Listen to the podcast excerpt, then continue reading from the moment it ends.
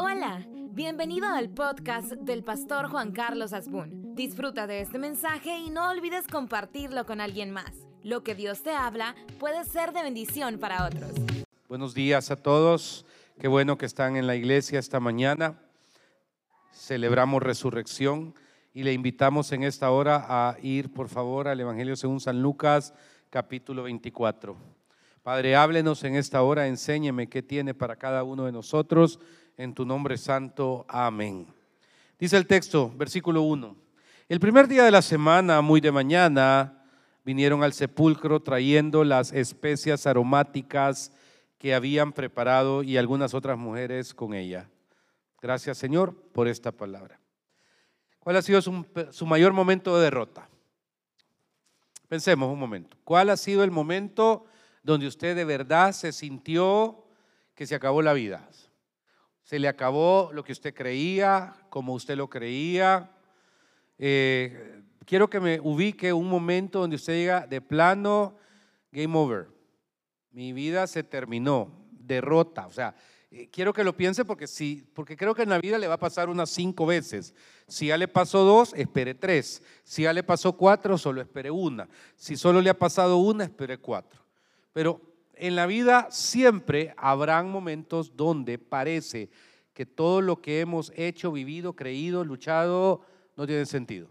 ¿Ok? Y entonces, en, esa, en ese sentido de derrota, es donde quiero iniciar esta enseñanza. En Kemuel tenemos una retórica. ¿Qué es primero? Hemos dicho el ser o el hacer. Póngame atención, no se me distraiga. Yo no sé en otro lado, pero aquí anteponemos el hacer al ser. Porque el hacer representa una disciplina y una constancia más allá de el ser. Y el hacer incluye el hacer. Pastor, está filosofando algo así. Pero póngame toda la atención del mundo. Yo no le puedo decir a mi esposa, a mi, a mi esposa, fíjate que eh, hoy no siento ser tu esposo. No le puedo decir a mis hijos, hoy no siento ser su papá. ¿Me entiende? O sea, tengo que ser su papá, pero para hacer tengo que hacer las cosas que representa la paternidad. ¿Ok? No sentí darles de comer, entonces no van a comer. No, tengo que buscar cómo me rebusco para darles de comer y entonces provoco el hacer. No le puedo decir a un jefe, mire, fíjese que no siento ir a trabajar por dos meses, entonces le voy a mandar mi número de cuenta para que las próximas cuatro quincenas me las mande, porque no siento ir, pero en cuatro, en cuatro semanas voy a, en cuatro meses voy a ir. Automáticamente me va a decir adiós. Entonces, cuando yo establezco que el hacer muchas veces es primero, es porque representa aquellas cosas que involucran eso. Hay domingos, usted cree que es el único que usted, hay domingos que no tiene ganas de venir. A mí me pasa. A mí me pasa, hay domingos donde de plano, y no es que pase a cada rato, ¿verdad? Pero de repente, ay Señor, y el reloj a las 5 de la mañana, y pim, pim, pim, pim, a las 5 y 15, y pim, pim, pim, pim, a las 5 y 20, y a las 5 y media digo, ay Señor, no quiero ir a la iglesia, como quisiera hoy no ir, y de repente, ¿qué hace que me pare? Ay, no le voy a llamar a alguien, fíjate que hoy no voy a ir porque no siento ir, no. A las cinco y media estoy parado bañándome y a las seis ya estoy para afuera. Y cuando menos siento, se establece al entrar aquí que se rompe las la ganas, la desmotivación, la motivación y entra el compromiso. Pero requiere una actitud que trasciende. Póngame atención porque si usted me distrae me va a perder la esencia de esta enseñanza. Y si usted está atrapado, atrapada, trabado en una situación de que no sabe si va para adelante o para atrás, este mensaje de resurrección es para usted. Y entonces, resulta de que uno tiene que saber perfectamente que hay un sentido de identidad en el Señor. Y la identidad no la disfraza nada. Primer punto, el hacer antes que el ser. Segundo punto, la identidad.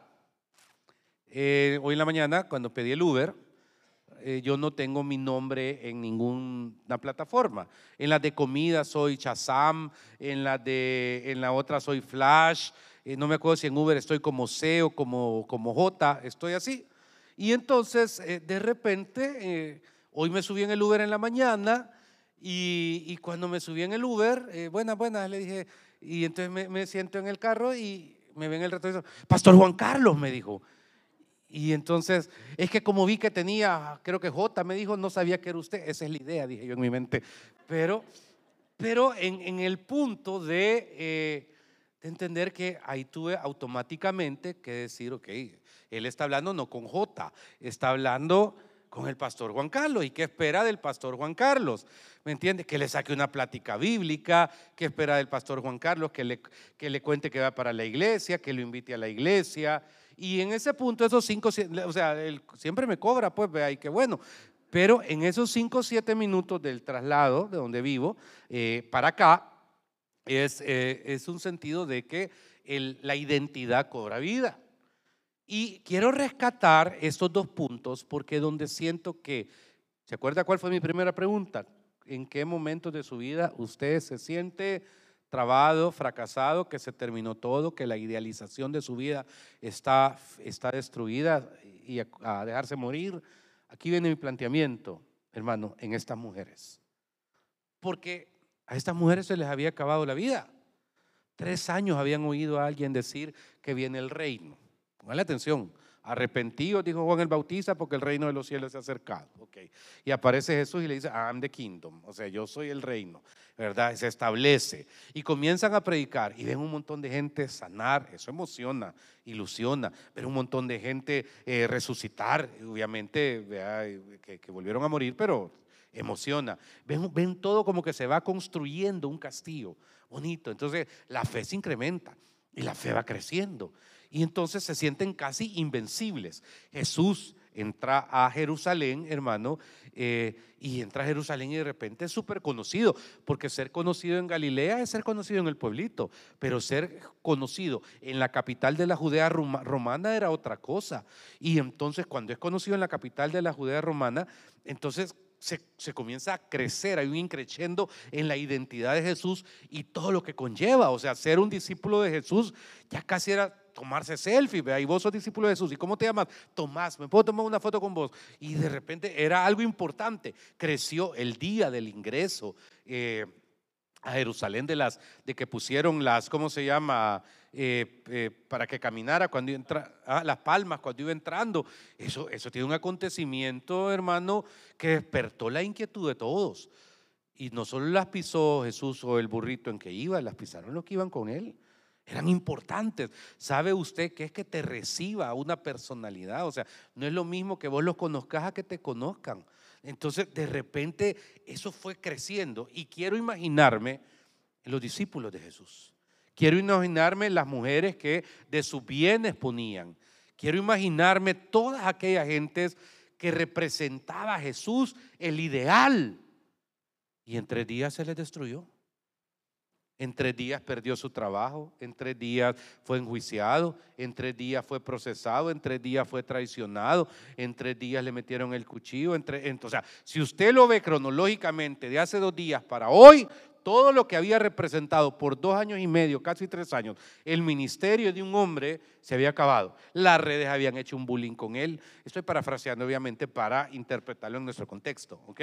Se había dicho que era de todo. Había un tipo que había comido de él, que le llevaba las cuentas, que se llamaba Judas, que había negociado debajo de agua con, outsiders para ver cómo eh, lo entregaban. Había llegado como una ocasión más interesante a Jerusalén una semana anterior y ya estaba armado el tamal, como diríamos, en esta tierra, donde Jesús no tenía escapatoria y se iba a cometer un crimen y un asesinato. Porque Jesús fue asesinado. Esa palabra no la podemos cambiar del vocabulario. Fue confabulado todo eso. ¿Ok? Me imagino que al terminar el día en la cruz, porque creo que hasta el último minuto tenían la esperanza que iban a... De hecho, el ángel, póngale atención, perdón, el ángel, el, el uno de los malhechores que estaba a la par, una lógica tenía cuando le dice, mira, y vos que decís que eres Dios, ¿por qué no mandás que... Me imagino a siete ángeles, así como la Daenerys Targaryen, rociando con fuego, ¿me entiendes? Dracaris, a todo mundo. Me lo imagino, me imagino la escena eh, donde veo que el Dios, el Jesús en el cual yo he creído, eh, glorificado, bajó de la cruz, descendió, dijo, yo soy Dios, y aquí todos ustedes me la van a pagar. Nada hubiera potenciado más la fe de todos los discípulos que saber que con quien estaban sí podía. Pero ¿saben qué? No pasó. Lo desfiguraron, lo golpearon, lo humillaron, lo hicieron arrastrar una cruz en lo que hoy es la vía dolorosa en Jerusalén, que son cerca de 1.3 kilómetros. Nunca se han puesto de acuerdo los guías, entonces mejor ni digo el número. Pero, pero, pero, pero, pero no es lo más cómodo alrededor de la distancia. Arrastrar una cruz, lo habían subido en ella. Había unos tipos que estaban poniéndole arriba como mofa un eslogan que dice INRI, INRI, que quiere decir la I en latín, eh, quiere decir eh, Isas, Jesús, ¿verdad? Eh, la, N Nazaret, representada la ciudad de su origen, la R Rex, que quiere decir rey en latín, y la otra I, eh, Iuis o judíos. Jesús de Nazaret, rey de los judíos, como quien dice, como una mofa de que este andaba hablando del reino y le terminaron poniendo eso. Eh, reparten sus vestidos, juegan con él, se mofan de él, y eso va en un terrible estado de desánimo alrededor de su gente. Acabado. Padre, en tus manos encomiendo mi espíritu y se acabó. Esto es para que cualquiera que está en los caminos de Jesús diga, game over. Se acabó. Y por eso le dije, porque siento de todo corazón que hay muchos de ustedes que están a medio kilómetro de alcanzar su bendición. Literal. Muchos de ustedes que están a un kilómetro de encontrar la respuesta que dicen que andan buscando. Y no hay que andarla buscando en otro lado. En serio.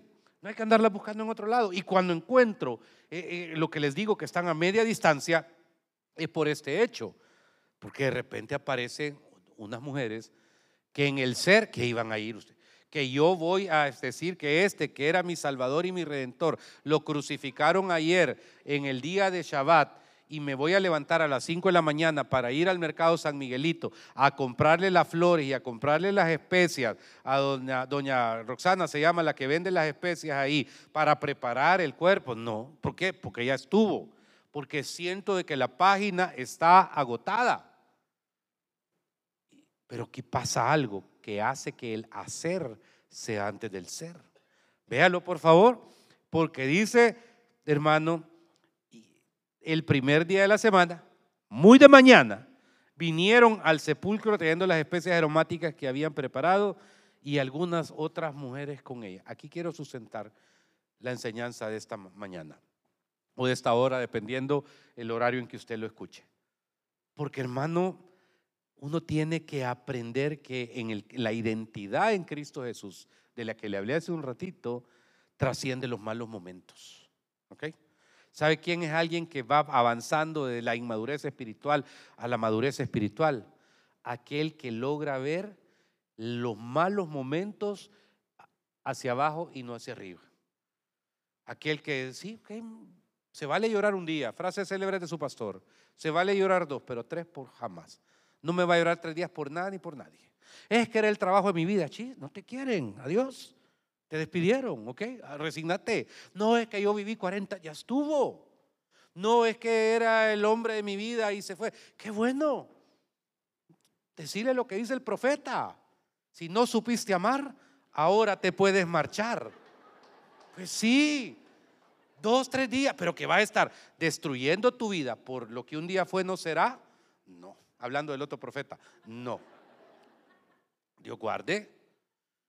Entonces uno tiene que razonar, uno tiene que en el Señor establecer su punto. Póngale atención a esto y decir, hey, espérenme, espérenme, espérenme, estoy pasando una mala racha. Estoy en un proceso donde yo no me siento cómodo. Estoy en una etapa donde me quiero ir, donde quiero dejar, donde quiero moverme. Voy a hacer una pregunta de ley. ¿Estás seguro de que estás seguro, de que estás seguro, de que estás seguro, de que estás seguro? ¿O son tus emociones porque son tus emociones, porque son tus emociones, porque son tus emociones, porque son tus emociones? Porque te voy a decir algo. Estas mujeres nos dan cátedra. Estas mujeres no les importaba que fuera un cadáver, porque no era un rey, no era un trono, no era un gran lugar, no era 40 mil gente de séquito esperando a Jesús. Estas iban a una tumba. arriesgando su identidad porque ser cristiano en ese momento en Jerusalén era igual a ser paria. Porque nadie quiere estar con los que pierden, todo mundo quiere estar con los que ganan.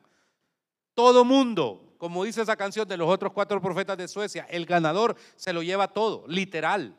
Y cuando menos sentís, hermano, aquí lo que está experimentando esta mujer de fracaso era para quitarse la camiseta del equipo.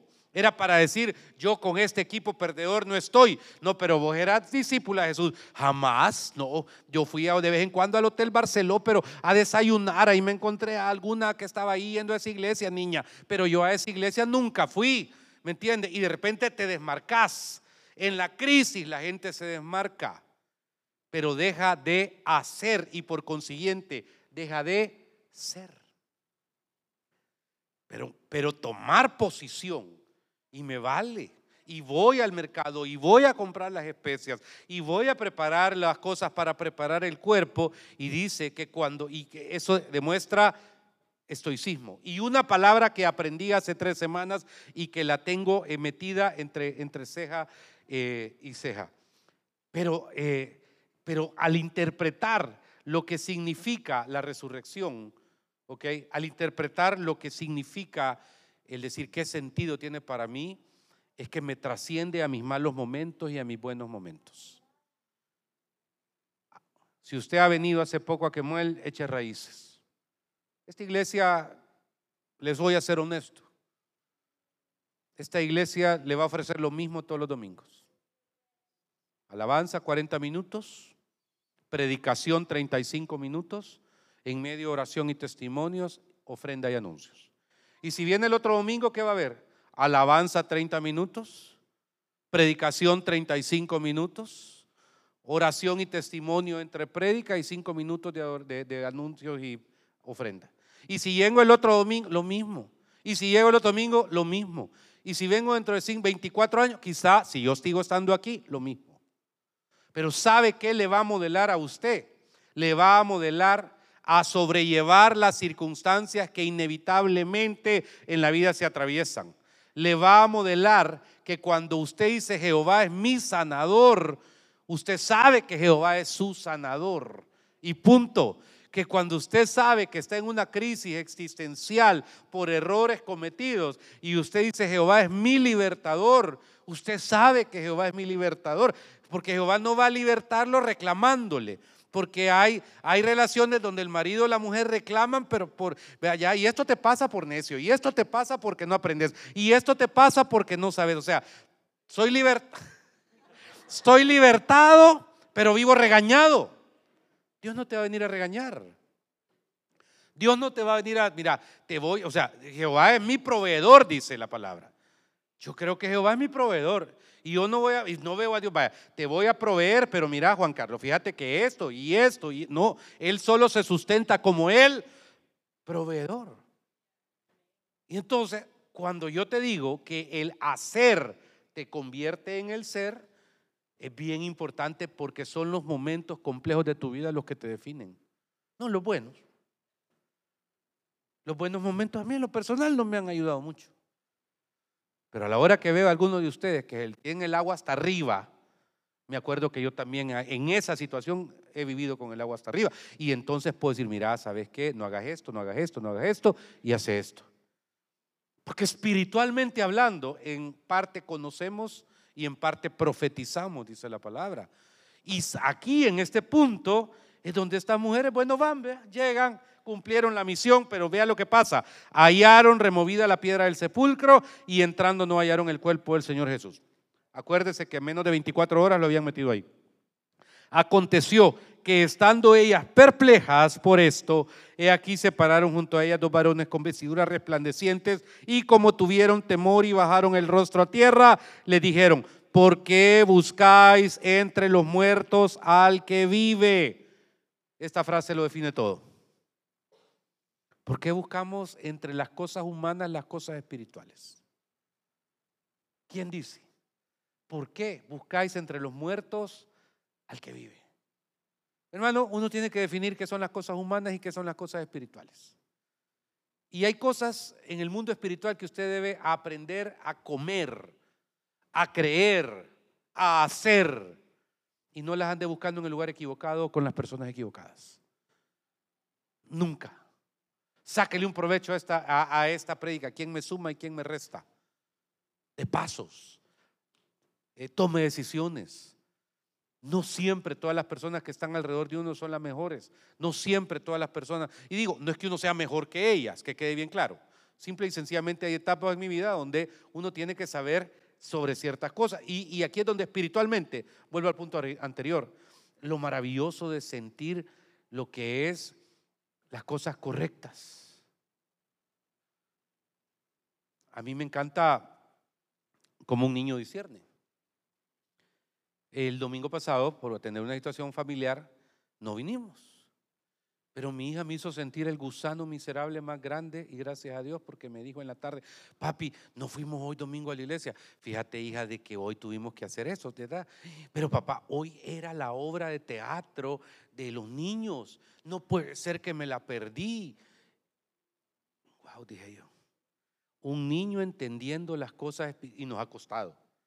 Consejo a papás, nos ha costado que la niña se adapte, pero media vez se adapte, conecta. Amén. Y, entonces toda la semana me pasó repicando. Y el domingo la van a repetir. Y el domingo la van a repetir. Y el domingo, no, no la van a repetir. Pero cuando ella me lo repetía, pude entender algo bien importante, hermano. Las cosas espirituales tienen, no tienen un razonamiento humano. Y yo quiero de todo corazón que usted pueda ser como niño un minuto. Permítaselo. Yo sé que, probablemente ya estamos algo maltrataditos. Pero volvé a ser niño un minuto. Volverte a ver, eh, mujer hermosa y guapa, en calcetas Elizabeth, zapatillas de aquellas que vendían en el mercado de Santana y colas. Volvete a ver, hombre apuesto y maravilloso, con chorcitos, con zapatos de meter y calcetines. Por un minuto.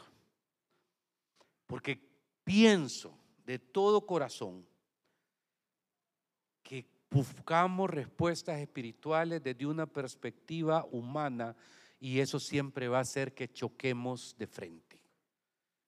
Y aquí es donde tienes que tomar de parte de ti tiempo para con Dios, para poder permitirte, dije permitirte, que Él te revele las cosas en tu vida que a continuación vamos a ver.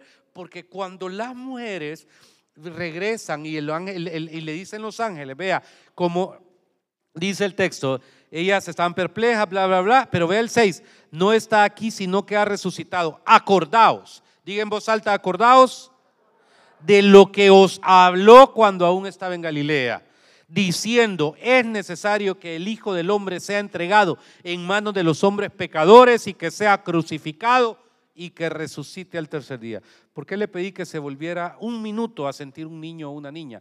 Por una razón.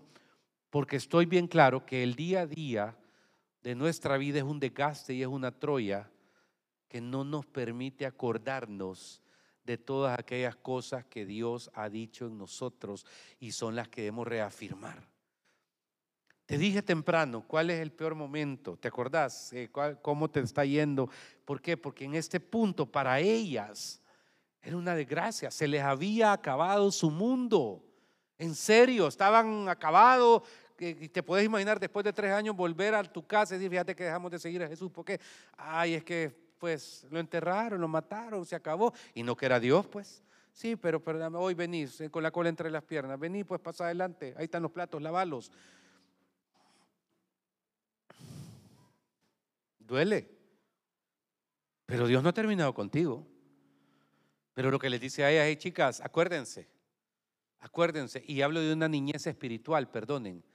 Porque uno cuando recién ha conocido a Cristo, hermano, ama todo. Ama todo. Eh, ¿Me entiende? Se traga todo, quiere todo, porque es tanta la sed por Dios, es tanto el amor por las cosas espirituales que me parecen lo máximo. Las necesito, las vivo y, de repente el día a día, la mala relación con la hermana, el problema en el trabajo, la otra situación, hace que se nos vaya olvidando. Hace que de repente aquel matrimonio que parecía, eh, no sé, ¿me entendés? El de Brad y la Angelina terminó siendo la guerra de los roses. Y se fue yendo, yendo la vida. Y yo creo que aquí, si usted me permite, Joel, uno tiene que poner delante de mi realidad lo que Dios ha dicho sobre mí. Mi realidad cuál es? La que usted quiera, ¿ok? Pero tiene que dejar que Dios le sorprenda. Tiene que aprender a jugársela de una manera donde Dios sepa que siempre va a cumplir sus promesas y conoce sus necesidades. Mire, yo no vivo llorando por mi glaucoma. Hasta Bono de YouTube tiene glaucoma, entonces eso me da esperanza. Pero desde hace días el oftalmólogo me dijo, eh, Juanca, necesitas unos lentes que te cierren la visión de los lados por el nivel de luz. Usted se acuerda. ¿Ok? Y de repente los comenzamos a buscar con, tráeme mi mochila, Will, por favor. Ok, la mochila, la mochila. Y entonces, gracias. Y entonces, eh, de repente, eh, los comenzamos a buscar con mi esposa. Carísimos, pero carísimos. Tener problemas de eso es caro. Entonces yo sé cuál es mi budget. Gracias, hermano. El Lord Productor Supremo de Kemuel. Dios le bendiga, hermano. Gracias, Will. Te agradezco. No, lo digo de cariño, ¿eh? en broma, sí bromeamos con él. Y de repente eh, vi unos, pero un ojo en la cara. Eh, vi otros y de repente hoy aparece en la mañana un hermano pastor me dice, ¿qué tal hermano? Tengo días de no... Él no sabe de mi rollo, ni vive en El Salvador. Mire, me dice, vengo de, me dijo de dónde, solo voy a estar siete días aquí. Ponle atención a esto, Alex. Y me vengo, vine el sábado y vengo, me voy mañana. Ok. Lo saludé, se sentó, yo me vine para acá. Pastor, lo ofendo si me, le ofendo si le doy un regalo, me dijo. No le dije. O sea, ¿cómo me ofender? Hermano, a mí, yo, por ejemplo, yo soy de los que va al hotel y arrasa con todos los champús y con todo, pues, porque mi mamá me enseñó que uno tiene que ser agradecido. Y si un hotel pone champú, desodorante, pasta de dientes, cepillo de dientes, eh, paste o todo lo que usted quiera, lo correcto que es ser agradecido y agarrar lo correcto. Si no se van a sentir mal ellos por la acción de desprecio. Y me dice, mire pastor, fíjese que no sé si se ofende si le doy un regalo. Y, no, no, no me ofende. Y mire, de repente me dice, me gustaron estos lentes para usted. Y mire. Exacto, exacto. No sé cómo me van a quedar, pero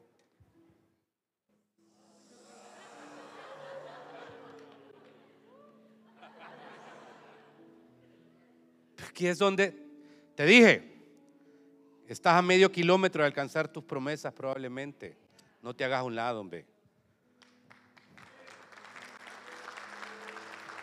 No, no, no. Estás a una mía, a diez cuadras de que pase lo que esperas. Y si no pasa, gloria a Dios. Pero te garantizo que va a pasar. En el tiempo de Dios en la manera correcta como Dios quiera que pase. Y es donde el Espíritu Santo te dice en esta hora, esta enseñanza. ¿Por qué? Porque entonces se acordaron de sus palabras. Hay gente aquí que siente que Dios ya acabó con ella. Dios está comenzando, chicos. Quítense eso de la cabeza. ¿Ok? Y aquí es donde uno tiene que saber jugar fútbol, poner las promesas así como pase de balón adelante de uno. No me diga que nunca jugaron fútbol y no sabe lo que son los, tres pasos delante. Poner la pelota tres pasos delante, tres pasos delante. Así es la promesa. ¿Ok? No hay justo desamparado ni su descendencia que mendigue. ¡Pam! Ok, hoy perdí el trabajo de mi vida. Eh, eh, Jehová da, Jehová quita, sé el nombre de Jehová. Bendito. Ok, eh, me siento rechazado, que val, no, no, me valoran. si padre y madre me dejare, con todo Jehová me recogerá pan, paso de balón adelante. ¿Me entiende? Eh, es que nadie toma en cuenta la tercera edad. Para Dios y para la palabra, un hombre adulto es sabio. Pan adelante. Y puedo seguir y seguir y seguir y seguir. Acuérdese de todas esas cosas. Y cierro porque solo me queda un minuto. Dice, hermano, en el 11, más ellos, bueno, fueron y le dijeron a todos y, dice el versículo 11, más a ellos les parecía locura las palabras de ellas y no le creían. Muy probablemente estas cosas y las cosas espirituales son locura para un montón de gente alrededor suyo. ¿Quiere el consejo más espiritual que va a recibir en su vida? ¿Cuál es el consejo más espiritual? Que le valga. En español, que le valga. ¿Ok? Porque hay gente que no lo entiende. ¿Y qué va a hacer? Va a querer, siempre, hay gente que siempre está queriendo decorar. No, lo siento. La relación entre Dios y usted es personal. Amén. Y usted no tiene por qué estarle aclarando a nadie alrededor de su vida sobre su relación con Dios, sobre lo que usted hace, sobre cómo usted lo hace, sobre por qué usted lo hace. Porque usted sabe que entre Dios y usted se entienden y usted sabe cómo Dios trabaja y obra en favor de su vida. Punto. Y último, más a ellos les parecía locura. Y el 12, pero levantándose Pedro, corrió al sepulcro y cuando miró dentro vio los lienzos solos y se fue a casa maravillándose de lo que había sucedido. Me encanta, porque este tuvo duda, la tenía porque se sentía que lo había culpado, le había negado al Señor. Y entonces este sí corrió, vio los lienzos y esa palabra me encanta, maravillándose. Yo creo que iba hablando solo. Y cualquiera diría, este está solo, pero él sabía en su interior lo que representaba que Jesús sí había resucitado. Conclusión, sepa dos cosas importantes. Primero, la resurrección representa para usted más que un acto histórico. Afirma su salvación, le quita cargas, un montón de cargas que uno anda cargando innecesarias, ¿ok? Y le hace valorar lo que es su identidad en Cristo. Y dos, que ya diría el cuatro, tengo que recordar que mi redentor vive. Vamos a orar. Señor, gracias en esta hora por el privilegio que nos das de estar en tu casa. Gracias, Señor, por esta palabra que declaramos por fe en el corazón de aquellos, Señor, que están ahí luchando, que están esperando la voluntad de Dios para que le dé la salida. Dice Dios, no te la doy porque no es mi tiempo, ni mi voluntad, ni mi plan en el nombre de Jesús, porque yo te he plantado para que eches raíces y para que des fruto, dice el Señor, porque yo te llevo de bendición en bendición y de propósito en propósito, porque sobre cualquier pensamiento humano trasciende mi favor y mi gracia. Y esta palabra la siembro en corazón de cada uno en el nombre del Padre, del Hijo y del Espíritu Santo. Y si hubiera alguien sin Cristo ahí donde está, pueda decirle, Señor, te acepto en mi corazón, te pido vivir en tus planes y tus propósitos. Reconozco la cruz como el lugar donde alcanzo perdón de pecados, salvación y vida eterna. En tu nombre. Aleluya. Gracias por ser parte de este podcast. Si este mensaje te gustó, lo puedes compartir en tus redes sociales y suscribirte. Dios te bendiga.